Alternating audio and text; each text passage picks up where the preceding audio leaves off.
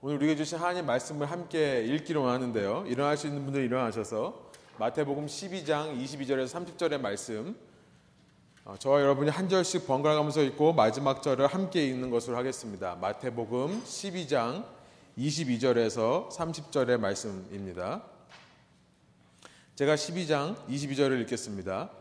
그때 귀신 들려 눈 멀고 말 못하는 사람을 데리고 왔거늘 예수께서 고쳐주심에 그 말 못하는 사람이 말하며 보게 된지라.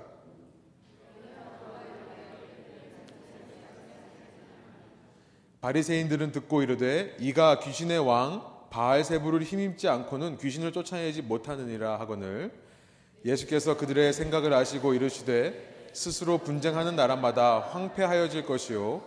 스스로 분쟁하는 동네나 집마다 서지 못하리라 만일 사탄이 사탄을 쫓아내면 스스로 분쟁하는 것이니 그리하고야 어떻게 그의 나라가 서겠느냐 또 내가 바알세부를 힘을버 귀신을 쫓아내면 너희의 아들들은 누구를 힘입어 쫓아내느냐?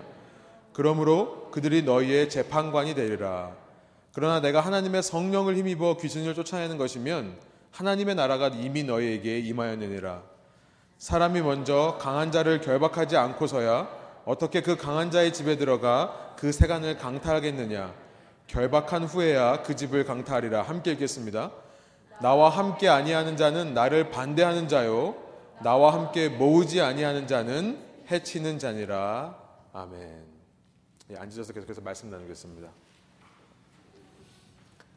마태복음 11장부터 13장까지를 하나로 묶는 주제라고 한다면 귀 있는 자는 들을지어다. 이 귀 있는 자에 대한 말씀이 11장부터 13장에 나온다고 말씀드렸습니다. 귀가 없는 사람들은 극히 드물죠. 웬만하면 다 귀 있으시잖아요.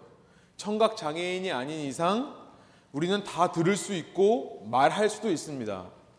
그러나 예수님께서는 귀가 있다고 해서 눈이 있다고 해서 다 듣고 다 보게 되는 것은 아니다라는 말씀을 하십니다. 아무리 진리를 보여줘도 눈은 있지만 그 진리를 보고 깨닫지 못하는 사람들이 있다는 거예요. 아무리 진리를 말해줘도 귀는 있지만 그 귀로 듣고 행하려 하지는 않는다는 것을 예수님께서 말씀하셨습니다. 얼핏 생각하면요. 이렇게 귀가 있어도 듣지 못하는 사람들은 얼핏 생각하기에 아, 하나님을 모르는 불신자일 것 같다라는 생각이, 생각이 듭니다. 내가 한 사람 전도해 오면 교회에서 상 줍니까? 아니죠. 내가 한 사람 교회 데려오면 무슨 뭐 마일리지 같은 게 적립되나요? 포인트가 쌓입니까? 아니죠. 그런데도 마음속에 한 영혼을 향해 아, 이 사람이 정말 예수님을 알았으면 좋겠다라는 마음이 생겨나는 거예요. 내가 복음을 전해서 내가 어떤 유익을 받기 때문이 아니라 그 사람이 정말 참 인생의 기쁨과 의미를 알았으면 좋겠다라는 안타까운 마음이 드는 것입니다. 그래서 만나기도 합니다. 밥도 사줍니다.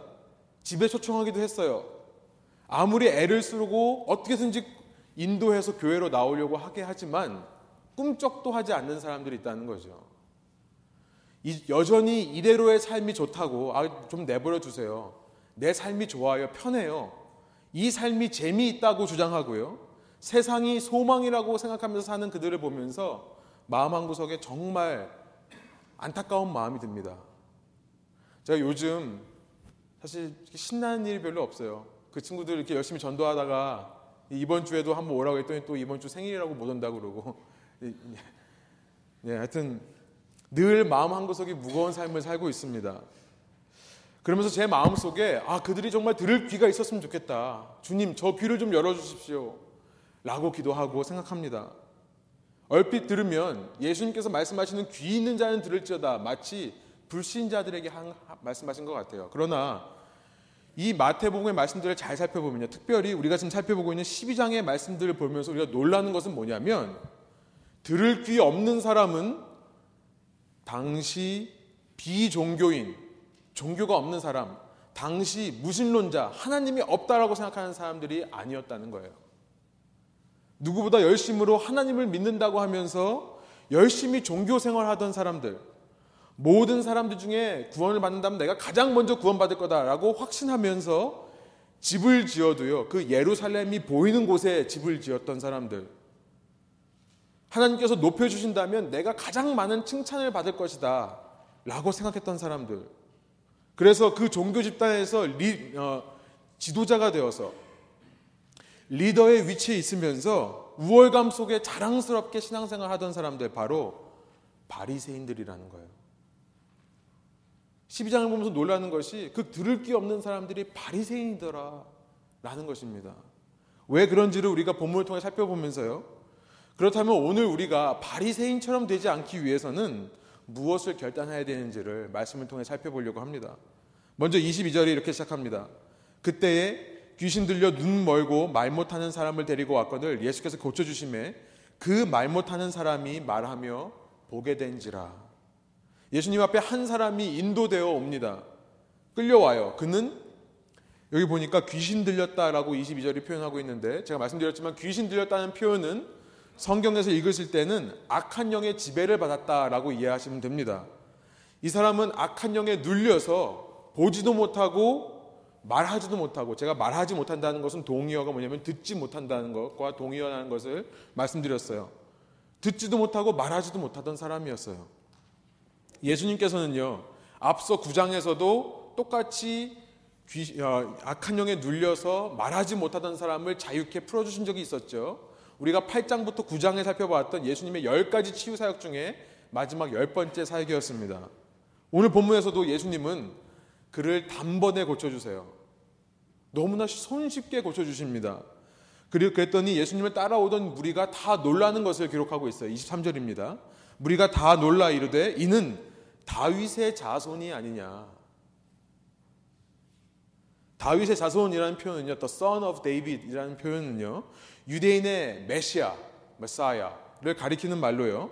기름 부음 받은 자, 곧 이스라엘 나라를 다시 회복할 사람, 그 유대인의 왕으로 오실 사람이란 뜻이에요. 그 메시아가 오면 이스라엘이라는 나라가요, 회복되어서 온 세상을 지배하게 되는 것이고, 그 이스라엘이 지배하는 새로운 세대가 올 거다. 많은 유대인들이 그렇게 기대를 했습니다. 예수님께서 너무나 쉽고 간단하게 이 악한 영을 내쫓는 것을 본 이 무리들은요, 아, 바로 이 사람이 우리가 기다리, 기다리고 있는 메시아가 아닌가라고 추측했던 거예요. 하나님에 대해, 율법에 대해 제대로, 제대로 알지도 못하는 사람들도 이런 반응을 보이는데요. 그 순간에 이 율법 학자라고 하는 바리새인들은요, 놀라기는 커녕 오히려 이런 말을 합니다. 24절의 말씀이에요. 우리 한번 한 목소리 한번 읽어볼까요? 바리새인들은 듣고 이르되 이가 귀신의 왕 바알세부를 힘입지 않고는 귀신을 쫓아내지 못하느니라 하거늘. 저 사람이 저렇게 쉽게 악한 영을 쫓아내는 거 보니까 아 저 사람도 악한 영에 휩싸여 있는 사람인가 보다. 아 저 사람이 혹시 악한 영을 부리는 두목, 악한 영의 왕이라고 하는 바알세불이 아니냐라고 지금 바리새인들이 말하고 있는 것입니다. 누가 진정으로 듣지 못하는 자입니까? 이 바리새인들이에요. 24절에서 분명 그들이 듣고 라고 말하고 있지만 들었다라는 말을 하고 있지만 너무나 아이러니컬하게도 그들은 듣지 못하고 있는 것입니다. 예수님은 이런 바리새인들에게 자신을 두 가지로 변호하세요. 그런데 그 내용이 25절부터 첫 번째가 26절에 나와 있습니다. 제가 두 가지를 살펴보기로 하는데요. 25절부터 26절에 예수님께서 자기 자신을 변호하시는 첫 번째 내용이 있어요. 우리 한번 25절, 26절 한 목소리 읽어볼까요? 예수께서 그들의 생각을 아시고 이르시되 스스로 분쟁하는 나라마다 황폐하여질 것이요 스스로 분쟁하는 동네나 집마다 서지 못하리라. 만일 사탄이 사탄을 쫓아내면 스스로 분쟁하는 것이니 그리하고야 어떻게 그의 나라가 서겠느냐. 첫 번째 예수님께서 자신을 변호하시면서 말씀하신 건 뭐냐면 악한 영의 중심이라, 중심에는 사탄이라는 존재가 있다는 거예요. 사탄이라는 말은 어, the accuser, 고소하는 자라는 뜻입니다. 예수님께서는요, 지금 어떻게 쉽게 말하면 사탄은 바보가 아니야, 얘들아, 라고 말씀하시는 거예요. 한 나라가 있는데 자기 국민끼리 그 나라가 계속 치고받고 싸우기만 한다면 그 나라가 과연 제대로 설 수 있을까요? 마찬가지로 한 도시나 한 가정, 그렇죠. 가정이 다툼이 있으면 교회에 나와도 예배에 나와도 마음 한 구석에 눌려 있지 않습니까? 한 가정도 서로 분쟁한다면 제대로 설 수 없는 것이 당연한 common sense, 상식이에요. 예수님이 만일 바알세불이 맞다면 왜 악한 영을 내쫓았겠냐는 거예요. 26절에 그 말씀을 하시는 거죠. 오히려 악한 영들을 다 데리고 오지 쫓아내지는 않을 거다라는 말씀을 하는 거죠. 여기서 우리가 생각해 볼 수 있는 것은 뭐냐면요. 사탄은 우리보다는 훨씬 어떤 면에서는 현명해서요. 자기네끼리 싸우지 않는다는 거예요. 반대로 말하면 우리는 너무나 바보 같아서요. 사탄이 결코 저지르지 않는 실수, 사탄이 결코 하지 않은 일을 우리는 밥 먹듯이 반복해야 한다는 것입니다. 뭐냐면요. 아군과 적군을 구별하지 못하는 거예요. 어떤 면에서는 사탄보다 더 못한 것이 아닌가라는 생각이 듭니다. 엊그제 아까 기도도 하셨지만 파리에서 프랑스 파리에서 아직이요. 아직 보여주지 마세요. 예. 이 테러 사건이 났는데요. 이것이 참 온 세계에 충격을 주고 있죠. 사실은 너무나 마음 아픈 일입니다. 근데 이 사건을 보면서 제가 새삼 놀라는 것은요. 세계의 반응을 보면서 참 많이 놀랐어요. 급속도로 우리 정보화 사회가 발달해 있는데 이 발달한 정보 기술, IT 테크놀로지가 얼마나 인류를 하나로 묶고 가깝게 연결하고 있는가를 다시 한번 실감했던 기회가 되었습니다. 현지 금요일 밤 그 테러가 있는 그는 밤부터요. 직후 어떤 트위터들이 많이 다 했냐면 갈 곳 없고 쉴 곳 없는 집에 돌아갈 사람 돌아갈 집이 없는 사람들은 우리 집에 와라라고 하는 트윗이 파리 전체를 다 이렇게 휩쓸었다고 그러죠. 소셜 네트워크와 미디어를 통해서 생생한 테러 현장 소식이 전해지면서 온 세계가 이런저런 모습으로 애도를 표하는 것이 어, 우리가 미디어를 통해 발견하는 것입니다. 각 나라 대표 건물들의 색을 바꿨죠. 보여주세요. 이제 보여주시면 돼요. solidarity라고 하는 우리가 정말 애도의 편, 우리가 마음을 같이 한다. 한 마음이다라는 것을 이렇게 유명 건물들마다 다 표현하는가 하면요. 구글이라든지 뭐 아마존이라든지 유명 웹사이트를 가보니까 다 이 프랑스를 애도하는 표시를 해놓고 있어요. 페이스북은 아시겠지만 프로필 사진을 어제부터 어저께인가요? 그저께인가요? 하여튼 어제부터 프로필 사진 배경색을 이 프랑스 국기로 바꾸게 할 수 있게 해놨죠. 네, 공감이 돼야 설교도 재밌게 하는데. 네. 어, 아무튼 세상이 이 테러를 통해 다시 한번 우리는 하나다 라는 것을 깨닫고 있는 것입니다. 그 솔리데러티, 그 한 마음이라는 구호 아래 우리가 하나라는 것을 이 정보통신 기술, IT 기술을 통해 표현하고 있는 것 같아요. 그러나 이 와중에 어제 한국 미디어를 지배했던 이미지는 뭐였냐면 보여주세요. 국민을 향해 물대포를 쏘는 장면이 한국 미디어는 도배를 했습니다. 제가 설교하면서 정치적인 이슈를 다루고 싶은 마음은 없습니다. 누가 먼저 법을 어겼는가, 시위대가 먼저인가, 경찰이 먼저인가 말하고 싶지 않아요. 한국의 유명 건물 중에 단 하나라도 색깔을 바꾼 건물이 있는가 없더라고요. 한국 유명 웹사이트 중에 하나라도 애도 표시를 한 것이 있는가? 제가 많이 가보진 않았지만 몇 군데 유명한 데 가보니까 없더라고요. 예, 그런 거 바라지도 않습니다. 정부의 적이 국민이고 국민의 적이 정부가 된다면 그 나라에 과연 희망이 있겠는가? 라는 생각이 들었어요. 세상은 이렇게 한 마음으로 하고 있는데 정작 왜 우리나라는 이렇게 갈라져서 싸우고 있는 것일까? 아, 그 정도로 지혜가 없는 것인가? 차라리 사탄에게서도 좀 배웠으면 좋겠다는 생각이 들었습니다. 여러분, 사랑하는 여러분, 이것을 동일하게 우리 교회에게도 적용할 수 있다고 생각합니다. 제가 내분교회를 개척하고 지금까지 오면서 너무나 감사한 것은 우리 교회 가운데 서로 세력 다툼하고 편을 가르는 것이 없기 때문에 너무 감사해요. 그렇죠. 제가 속고 있는 거 아니죠. 예, 너무 감사합니다. 한 개인의 목소리가 들어가지 않는 교회가 되는 것이 너무나 힘든데요. 저희 교회가 그런 것 같아요. 리더의 자리를 가지고 계신 분들이 각자의 자리에서 체면 차리기나 어떤 지위에 집착하기보다는 주님의 몸을 세우기 위해 정말 헌신하시고 그 직분을 한 기능으로만 생각하시는 그런 모습을 보면서 그런 겸손함에 참 감사한 것이 사실입니다. 제가 괜히 하는 말이 아니에요. 정말 제 진심입니다. 서로 저희 가운데 다르고 맞지 않은 것이 분명히 있지만 그래도 주님의 사랑으로 이해하고 품으려고 하는 말씀을 들을 때마다 제가 참 감동을 받아요. 그러나 이 시대 너무나 많은 교회, 이 시대 너무나 많은 교인들이 아군과 적군을 분별하지 못하고 있다는 사실에 너무나 마음이 무겁습니다. 우리 속에는 혹시 그런 어리석음의 씨앗이, 씨앗이 싹이 자라고 있는 것은 아닌가 돌아보기 원하는 것입니다. 여러분 그런데 이 26절의 말씀에서 더 중요한 것은 뭐냐면 예수님께서요 사탄의 존재와 특별히 그의 나라라고 말씀하고 계시는데요. 이 사탄의 왕국이 확실하게 존재하고 있는 것임을 예수님께서 말씀하시는데 그 중요성이 있습니다.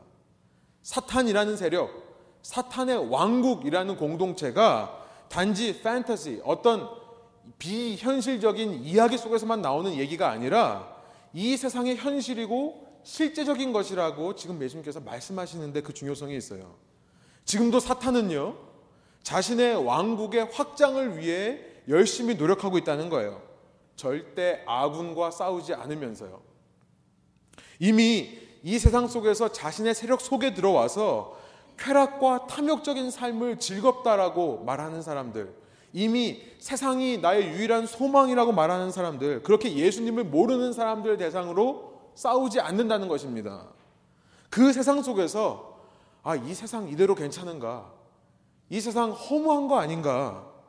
내 삶의 목적과 의미가 무엇인가라고 깨닫기 시작하는 사람들, 특별히 예수님 안에서 내 삶의 의미를 발견하고 하려는 사람들, 그렇게 신앙생활을 시작하는 사람들을 향해 싸우는 일을 하고 있다는 거예요.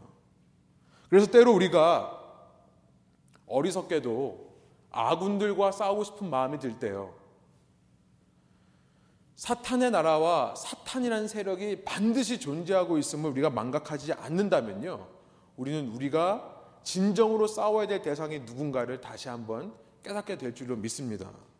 아무리 한 내무반에 있는 식구들이 나와 마음이 안 맞는다 하더라도 아무리 나의 상병과 나의 소대장이 나를 괴롭힌다 할지라도 내가 전투 한가운데 있다는 사실을 안다면 동지애를 회복하는 거죠.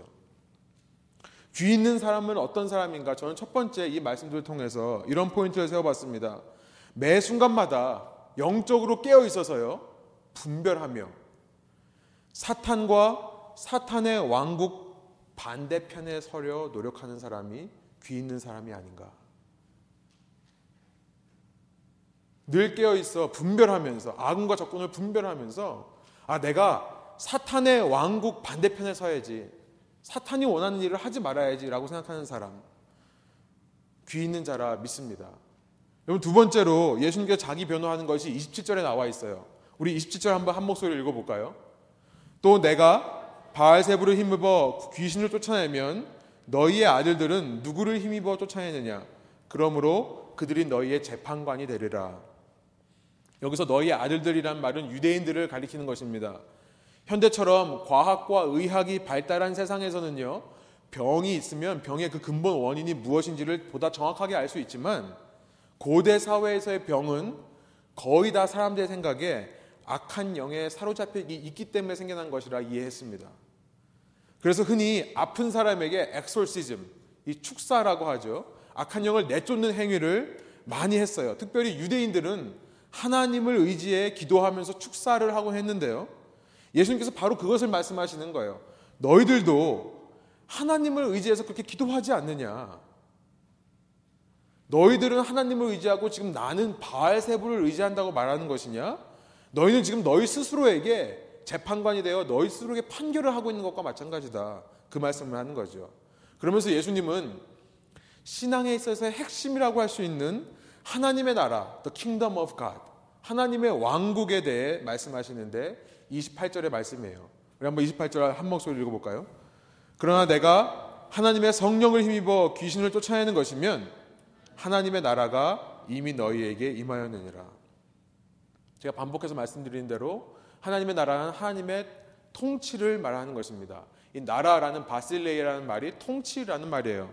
바리새인들은 지금 예수님께서 사탄의 힘을 빌어서 사탄의 힘을 이용해서 악한 영을 부리고 있다고 말하는데 만일 예수님께서 사탄이 아니라 하나님의 영을 힘입어서 이 악한 영들을 좀 쫓아내고 있다고 한다면 여러분 바리새인들은 큰일 난 거죠. 큰일 난 겁니다. 하나님의 통치를 가리켜서 사탄의 역사라고 말하는 것이기 때문에 그렇습니다. 마치 춘향전 아나요? 진주 춘향전 알아요? 몰라요? 재미없겠네요. 마치 암행어사인 이몽룡이 자신의 숨비, 신분을 숨기고 변학도죠 변사도라고 하는 변학도 앞에 갔을 때 변학도가 암행어사인지 모르고 막 죄악을 저지르고 춘향이 데려와라 이랬던 모습과 똑같은 거죠. 그죠? 혹시 그 마크 트웨인의 왕자와 거지는 아나요? 예, 왕자와 거지는 안 돼요. 그렇죠. 이 거지가 되어버린 왕자가 자기 아빠한테 나는 왕자라고 아무리 말해도 이 아빠가요. 이름이 뭐죠? 존, 존 켄티. 존 켄티라는 아빠가 너 말도 안 되는 소리 하지 말라고 때리는 꼴과 마찬가지죠. 실제 왕자가 자기 아들의 변장, 그러니까 자기 아들과 옷을 바꾸어서 지금 자기 밑에 와 있는데 너 말도 안 되는 소리 한다고 막 때리는 거예요. 심지어 그 왕자가 보는 앞에서 자기 아들인 줄 알고 다른 사람을 죽이기까지 합니다. 수도원에 있는 수도사를 죽이기도 해요. 그런 꼴과 마찬가지인 것입니다. 그들 코앞에 하나님의 통치가 실현되고 있는데도 자신들은 그 통치 속으로 들어갈 생각은 조금도 하지 않고 오히려 그것을 가리켜서 악령의 역사다. 라고 지금 말하는 것이 바리새인의 모습인 겁니다. 저희가 다음 시간에 두 주 후에 이 본문을 이어서 볼 건데요. 어, 다음 시간에 살펴보겠습니다만 이것이 바로 성령을 모독하는 죄라고 하는 거예요. 성령을 거스르는 죄라고 하는 것이 이겁니다. 예수님으로 인해 이 땅에 하나님의 왕국이 실현되었는데도 그것을 거부하면서 인정하지 않는 것을 말하는 거예요. 여러분 이 대목에서 우리가 무엇을 생각해 볼 수 있는가? 우리 역시 하나님을 믿는 사람이라면 예수님을 믿는 사람이 맞다면 매 순간 그 하나님의 왕권, 우리 삶에 임한 하나님의 통치를 인정해야 된다는 것을 생각해 볼 수 있습니다. 예수님을 믿는다고 하면서 때로 우리가 실제 삶에서 예수님의 하나님의 왕권과 통치를 인정하고 사는가 질문해 보면 그렇지 않을 때가 있는 것 같아요. 만일 그렇다면 우리가 매 순간 하나님의 왕권을 인정하도록 우리 자신을 회개하고 변화시켜야 된다는 것을 적용해 볼 수 있겠죠. 왜 우리가 왜 믿는다고 하는 사람들이 하나님의 왕권과 통치를 이해하지를 못하는 걸까요? 왜 받아들이지를 못하는 걸까요? 첫 번째로 보시면 주보에 한번 써보시기 바라는데요. 아직도 내가 내 삶의 왕이 되어 있기 때문에 그렇다. 자꾸만 하나님의 왕국을 제한해 놓고 내 삶에서는 내가 왕이 되려고 하는 첫 번째 이유는 뭐냐면 내가 왕이 되고 싶으니까 그렇다는 거예요. 다른 말로 이것을 교만이라고 할 수 있겠습니다. 이 자리에 아직 예수님을 만나지 못하시거나 아직 예수님을 내가 구주로 영접하지 않았다라고 생각하신 분들이 있다면 저는 정말 사랑하는 마음으로 권하고 싶어요. 무슨 제가 이거 한다고 해서 포인트를 얻고 뭐 마일리지가 쌓이고 이런 게 아닙니다. 상을 얻기 때문이 아니라 여러분의 생명이 너무나 귀하기 때문에 이 말씀을 드리고 싶습니다. 예수님을 믿는다는 것은 뭐냐면요. 더 이상 내 삶의 왕이 내가 아니라 예수님이 되었다는 것을 인정하는 것이 예수님을 믿는 것입니다. 그냥 무턱대고 그래 예수님 믿어야지. 예수님은 좋은 분이야. 나의 죄를 위해 죽으셨어. 이 정도로 믿는 게 아니라요. 내 삶의 왕권을 내어드리는 것이 참 신앙이라는 거예요. 이 말을 들을 때도 내 마음속에 어쩌면 아무 감동도 없고 그것이 마음에 와닿지 않는 이유는 예수님께서 왕이 되시지 않았기 때문이 아니라 예수님께서 안 계시기 때문이 아니라 어쩌면 내가 아직도 팔팔하고 싱싱하게 살아있기 때문에 그렇다고 말씀드리고 싶습니다.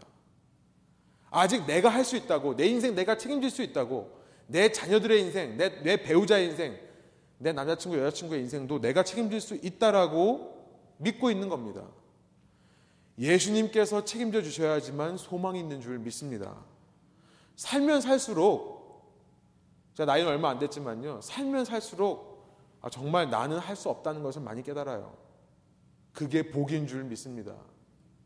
이 자리에 아직 예수님의 왕권을 인정하지 못하시는 분들이 있다면 내가 예수님을 믿기는 하는데 매 삶의 순간마다 내가 하나님의 왕권을 인정하고 있는가 잘 모르겠다라고 생각하신 분이 혹시 있다면 이것을 사랑으로 말씀드리고 싶어요. 정죄하는 것이 아닙니다. 사랑으로 말씀드리는 겁니다. 여러분은 아직 예수님을 안 믿고 있는 겁니다. 그저 바리새인 같은 종교인일 뿐인 거예요. 참된 회개가 일어나서 오늘이라도 예수님을 왕으로 받아들이시는 일이 있기를 소원합니다. 왜 우리가 하나님의 왕국을 자꾸 제한하고 하나님의 통치를 인정하지 못하는가? 두 번째 이유는 이 세상에 사탄과 사탄의 왕국이 실제 한다고 하니까, 실제 존재한다고 하니까, 아, 세상 모든 곳이 다 사탄의 영역이라고 생각하기 때문에 그렇다. 저는 그렇게 생각합니다. 오직 교회만이 하나님의 왕국이고, 세상은 하나님의 왕국이 아닐 거야. 사탄의 왕국일 거야. 라고 생각하기 때문이 아닌가 싶은 거예요. 두 번째로 보여주시면, 그래서 신앙과 삶을 구별시키는 거죠. 삶에서의 왕권을 인정하지 못하는 겁니다. 성과 속된 것을 철저하게 구별짓고요. 교회에서는 신앙이 맞다고 합니다. 아, 맞아요. 아멘도 합니다. 그러나 세상에 나가서는 세상 사람과 똑같은 원리, 똑같은 논리, 똑같은 가치를 가지고 살아가는 거예요. 다른 말로 말하면 무지라고 저는 표현하고 싶어요. 첫 번째 게 교만이었다면 아직도 내가 왕이 되고자 하는 나의 교만이 문제였다면 두 번째 문제는 뭐냐면 무지한다는 거예요. 몰라서 그렇다는 거예요. 예수님과 예수님부터 시작된 이 천국이 어떤 실체로 우리 삶에 임하는지를 모르기 때문에 그렇다는 거죠. 그런 무지를 깨우쳐 주시기 위해 예수님께서는요, 29절에서 이렇게 말씀하십니다. 우리 한번 힘차게 한번 한 목소리로 29절 읽어볼까요? 사람이 먼저 강한 자를 결박하지 않고서야 어떻게 그 강한 자의 집에 들어가 그 세간을 강탈하겠느냐? 결박한 후에야 그 집을 강탈하리라. 여러분, 이 땅에 예수님으로부터 시작된 이 천국의 현실은 뭔지 아십니까? 먼저 강한 자를 결박함으로 시작한다는 거예요. 강한 자가 누구죠? 우리 옆 사람에게만 조용히 한번 얘기해 볼까요? 강한 자가 누굴까요? 옆 사람에게만 한번 답을 네? 예, 시험 드실까봐 사탄입니다. 여기서 말하는 강한 자는 사탄이에요. 그 강한 자를 결박하시고 나서 예수님은 그 자의 집에 들어가 그 자의 집에 있던 소유물들을 훔쳐내는 것이 여러분 놀랍게도 이것이 예수님의 사역이라고 말씀하시는 거예요. 이것이 천국의 사역이라는 것입니다. 여러분 쉽게 다른 말로 기억에 남게 이렇게 표현하고 싶어요. 예수님의 이 땅에서의 사역은 도둑질이다. 예, 이렇게 말씀드리면 안 되겠지만 무슨 말씀을 무슨 의미를 드리는지 알겠죠? 사탄이 소유하고 있던 그 집에 들어가서 사탄의 소유됐던 자를 훔쳐오는 것이 예수님의 사역이다. 그 전에 먼저 그 강한 자를 사탄을 결박시키는 일이 있었다는 것을 예수님께서 말씀하십니다. 아직도 세상은요, 물론 사탄의 논리와 사탄의 세력에 더 익숙해져 있습니다. 그것이 사실이에요. 그러나 그들의 지도자는 이미 결박을 당했고 예수님은 지금도 성령으로 그 세상 속에서 그 어둠에 속해 있던 자녀들 가운데 빛의 자녀로 빼내오시는 일을 하고 있다는 거예요. 여러분 우리가 신앙인이 맞다면 우리는 매, 매 순간 삶, 실제 삶에 나가서 우리가 살아갈 때에 이것을 우리 머릿속에 각인시켜야 된다는 것입니다. 이 천국에 대한 개념, 이 왕국에 대한 개념을 우리 속에 집어넣어야 된다는 거예요. 아, 그래, 예수님께서 지금도 사탄의 세력에서 빼오시고 계시는구나. 내 삶이 아무리 우울하고 힘들다 할지라도 주님께서 빼오시는 과정 속에 있는 거구나. 아직 다 안 빼오셨기 때문에 이렇게 어려움이 있는 거지. 언젠가 주님 다시 오실 그날에는 완전히 빼내오시는구나. 내 주위에 있는 사람들을 볼 때도요. 믿지 않는 사람들 볼 때도 그런 마음으로 살아가는 것입니다. 여러분, 그런 사람이라면 매 순간 삶에서 하나님의 왕권을 인정하지 않을 수가 없는 거예요. 여러분, 신앙인이라면 우리끼리 모여서 좋은 공동체 만드는데 모든 관심과 모든 물질과 에너지를 투자할 수 없습니다. 우리 모임을 더 풍성하게 하는 데만 우리가 헌신할 수 없어요. 그것은 더 이상 하나님의 왕국과 하나님의 공동체, 교회가 아닌 줄로 생각합니다. 예수님을 바라보면서요. 매 순간 매 삶의 자리에서 예수님의 왕권을 인정하면서 이 세상에 속해 있던 것이 이것도 주님의 손품으로 갈 수 있다고 고백을 하는 거예요. 이렇게 말씀드리면 어떤 사람들은 아 예수님께서 언제 이 사탄을 결박하셨는가라고 물어볼 수도 있을 것입니다. 제가 앞에 성경을 찾다가 보니까 이런 마태복음 4장에 기가 막힌 말씀이 있더라고요. 주보에 있습니다. 4장 8절에서 11절. 예수님께서 사탄에게 세 번째로 시험받는 광야에서 시험받았던 그 말씀인데요. 제가 한번 읽을게요. 8절에 마귀가 또 그를 데리고 지극히 높은 산으로 가서 천하 만국과 그 영광을 보여 9절 이르되 만일 내게 엎드려 경배하면 이 모든 것을 내게 주리라. 사탄이 거짓말 하는 걸까요? 사탄이 블러핑, 뻥치기 하는 걸까요? 예수님 건데 하나님 건지 다 아는데 내가 너 줄게 이렇게 말하는 걸까요? 아니요. 예수님 오시기 전까지 세상은 사탄의 소유가 맞았어요. 그 사탄이 지금 제안하는 겁니다. 너 그렇게 힘들게 죽지 마. 힘들게, 힘들게 하지 말고 내가 그냥 이, 너 어차피 이 세상을 구원하러 왔으면 내가 그냥 죽게. 단 한 번만 나한테 절하면 그냥 죽게. 너 가져. 라고 지금 얘기하는 거죠. 예수님은요, 절대 흔들리지 않으시고 이 달콤한 유혹에 이렇게 말씀하십니다. 이르되 만일 내게 엎드려 경배하면 이 모든 내 주리라. 10절에 이에 예수께서 말씀하시되 사탄아 물러가라. 사탄아 물러가라. Be gone, Satan. 그냥 옆에 있어. 딴 데 가 있어라는 말이 아니에요. 물러가라는 결박의 언어입니다. 물러가라고 하시는 거예요. 기록되었을 때 주 너의 하나님께 경배하고 다만 그를 섬기라 하였느니라. 11절에 그랬더니 이에 마귀는 예수를 떠나고 천사들이 나와서 수종드니라. 예수님께서 사탄아 물러가라. 사탄이 그렇게 예수님을 떠날 수밖에 없었을 때부터 예수님은 이 땅에서부터 자신의 왕권을 나타내시고 하나씩 하나씩 그렇죠. 열두 제자를 시작으로 해서 하나씩 하나씩 그 예수님의 말씀에 반응하는 사람들을 하나님의 나라로 이 끄집어 내고 계시는 사역을 하고 있으신 겁니다. 그리고 이 모든 예수님의 절도 사역이라고 하면 너무 충격일까요? 빼오시는 사역을 십자가 위에서 완성하시는 거죠. 여러분 우리가 그 십자가를 믿는다면 이런 걸 생각해 볼 수 있는 거예요. 뭘 두려워하냐는 거예요. 무엇을 두려워할 수 있겠습니까? 뭘 눌린다고 자꾸 얘기하는 거예요. 예수님이 왕인데 왜 내 상황 가운데서 낙담하겠습니까? 어떤 사람이 귀 있는 자인가? 하나님의 왕국과 통치를 진심으로 지지하고 그 왕국과 통치를 진심으로 환영하는 사람이 귀 있는 자인데요. 첫 번째로는 나의 교만.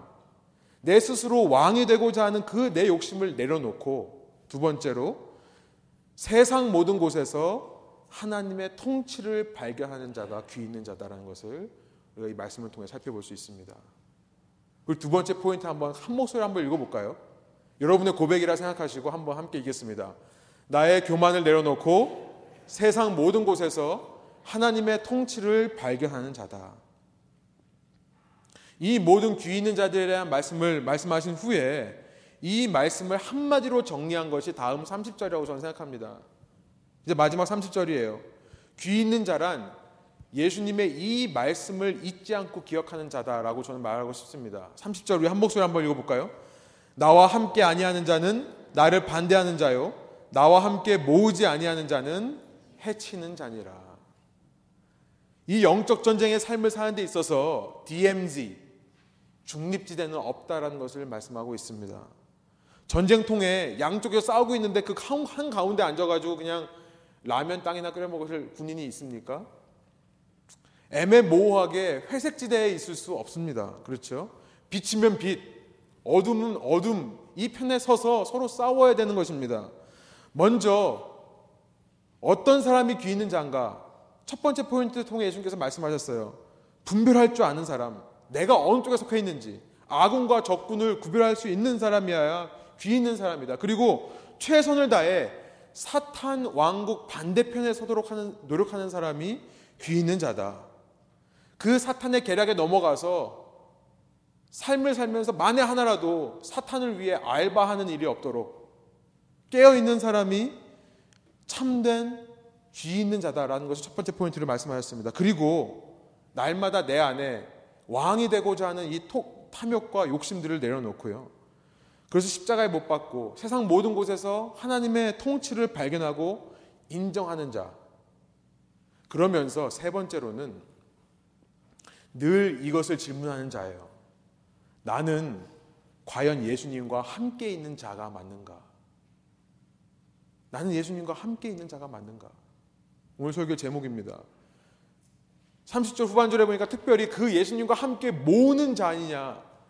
나와 함께 모으는 자는, 모으지 않는 자는 해치는 자다. 라고 말씀하시는데요. 내가 과연 예수님과 함께 있는 자인가?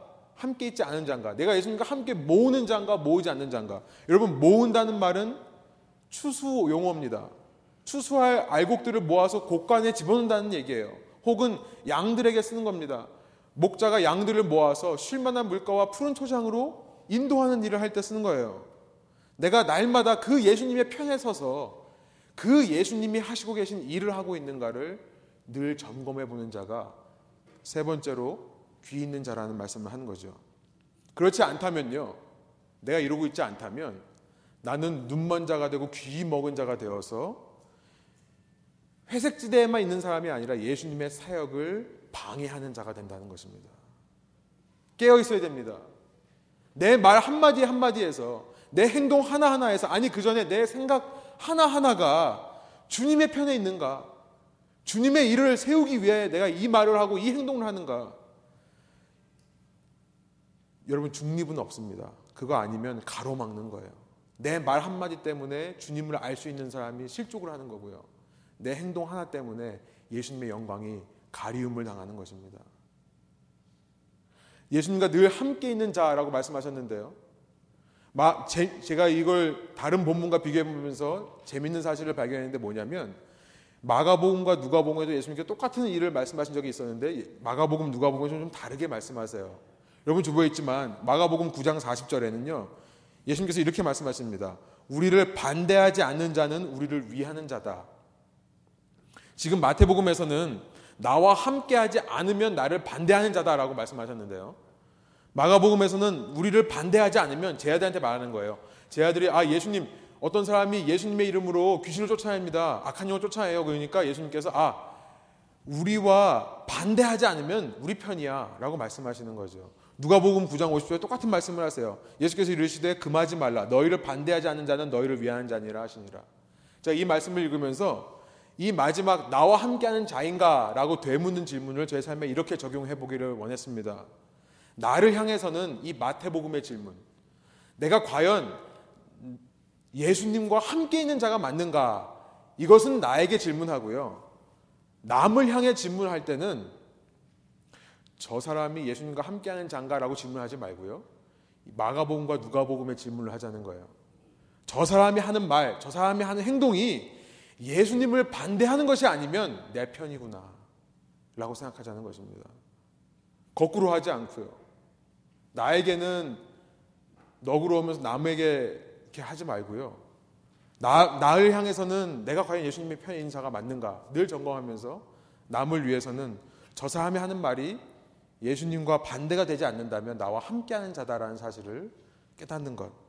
여러분 이럴 때 우리가 귀 있는 자 되어 이 세상에서 아직도 우리를 남겨두고 계시는 예수님의 그 부르심의 뜻에 합당한 삶을 살게 될 줄 믿습니다.